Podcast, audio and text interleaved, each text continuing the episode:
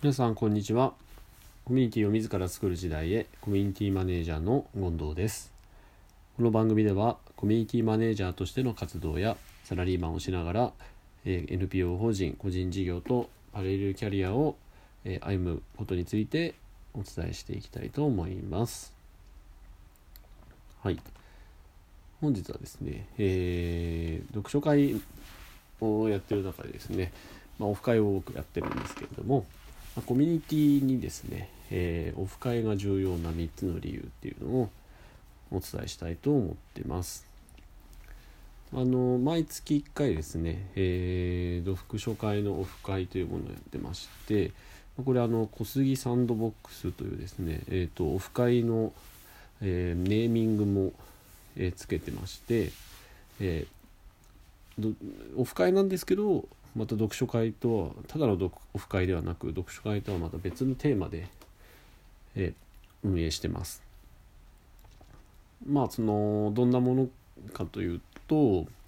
ただこう集まって、えー、座談するっていう会ではなくて、えー、約2時間弱あるんですけれども参加者の中で、えー、1人30分から45分の、えーと、自由時間を設けてましてそこで自分の発表したいことを発表したりですとかディスカッションしたいテーマがあればそれをネッえー、議題に挙げたりとかしてで集まったメンバーで話したりその発表者の発表を聞くというですねこう自由発表枠というのがあるんですね。まあ、この枠を作った理由は、まあ、参加者の人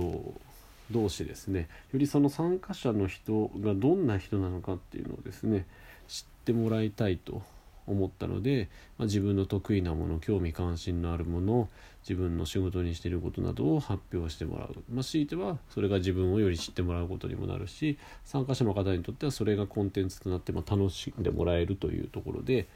えー、オフ会の中身を企画してます。まあ、これが結構毎回面白い、ネタが出てきまして結構何回もえー、繰り返しブラッシュアップして実施してくれる方もいますし、えー、ふとですね自分の特技を披露してくれる方もいるんですけども、まあ、1年間ちょっとやってきたんですけどあまだ1年弱か、えー、オフ会やってきたんですけども、まあ、これやってよかったなと単純に思ってます。はいまあ、ちょっと本テーマ、えー、と今日の話の本題ですけども、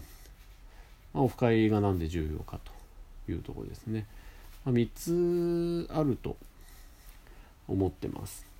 で端的な答えで言うと、まあ、テーマコミュニティはですねやっぱ参加者同士の交流っていうのをですね求めているんじゃないかなっていうふうに思っているからなんですね。で理由としては3つですね、まあ、参加者同士の接点が作れると、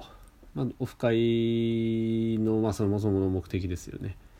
同じえー、興味関心で集まってくれた仲間、まあ、主催者と、えー、その、えー、参加者だけではなくて参加者同士で、え接点を持ってもらうっていうところですね。まあ、こういった場作りは大事かなと思います。まあ、主催者と顔はみんな合わせてるんですけど、え主催者同士だけじゃなくてメンバー同士の接点を使えてその人同士で交流してほしいと。しかも今はあのファシリテーターが私含めて5人いますので、え場合に極端な話あの5人それぞれ主催者であっても参加者全員の顔を知らないっていう状態にもなってますので、まあ、そのオフ会をすることでですね、まあ、よりえメいろんなメンバーを知ってもらいたいというところですね。でまああと参加者と主催者がより話せる場を作るというところですね。まあ、読書会だけだと、まあ、本の紹介してワークショップやってというコンテンツを充実させているので、まあ、ただ話すっていう、えー、時間は意外に少ないんですね。でまあ、そういったところもあるのでオフ会で、まあ、接点を増やすことで、えー、より主催者のことを知ってもらったり逆もしかりで参加者のことをより知ってもらうと、まあ、人と人とのつながりをより深めるですね、えー、トリガーになればなというところですね。で3つ目がですね、えー、ここが先ほどのオフ会と、えー、のコンセプトになってるんですけども、まあ、ただ喋って終わりじゃなくてやっぱ個性を出せるような場にするっていうとこですね。ま個性を出す場にすることによって、えー、ただつながるだけじゃなくてその人の特徴特技まより何、えー、と言いますかね核の部分に参加者が触れることができるので、まあ、よりメンバー同士のエンゲージメントが高まっていくということになります。はいまあ、以上がですね、えテーマコミュニティに、まあ、メンバーがですね、え定着していくためにオフ会が必要な理由となります。まあ、やはりこうただオフ会といって集まるだけでは、えー、味気ないつまらないので、えー、一工夫してもらえるといいんじゃないかなと思います。もちろんオフ会にもですね参加したい方まあしたくない方あのタイミングによってしたい方、えー、話す内容が面白そうだからしたい方とまあいろいろあると思うんですけれども、まあ、毎月1回程度定期的にやることですね。あのタイミングが合わない方でも、えー、何ヶ月かに1回は来てくれたりとか、まあ、本当に、えー、ファンになってくれてる方は毎回来てくれたりですとかこういろいろとですね、えー、テーマコミュニティへの関わり方っていうのがよりあの深くなっていきますんで是非是非ですねオフ会というものにも、えチャレンジしていただければなと、思っております。はい。まあそんな感じでですね、まあ、やってますけどまあまああの3つなんて偉そうに言いましたけどまあまあ楽しくですねオフ会をやりましょうということですね、まあ、自分が楽しくやりたいって思ってみんながどんなものが得意かえー、知りたいってことでやったっていうのがまあ実はね一番の理由だったりも、え、しますので、うん、まあでもそろそろです。そろそろというかまあ1年オフ会やり始めて1年経ちますんで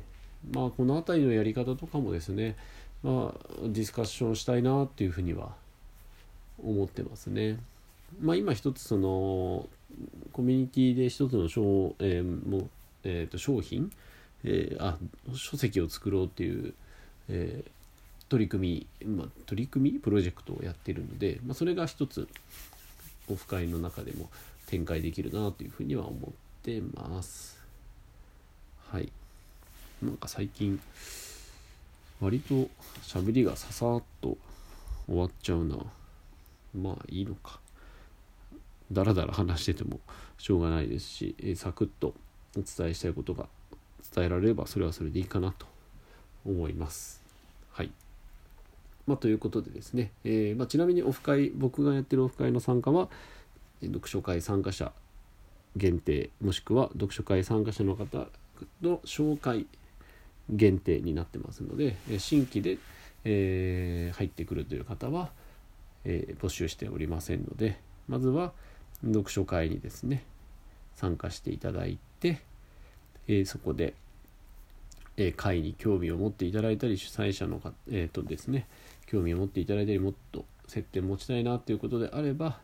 えー、ぜひオフ会の参加の方もですねご検討いただければなと思っております。はい。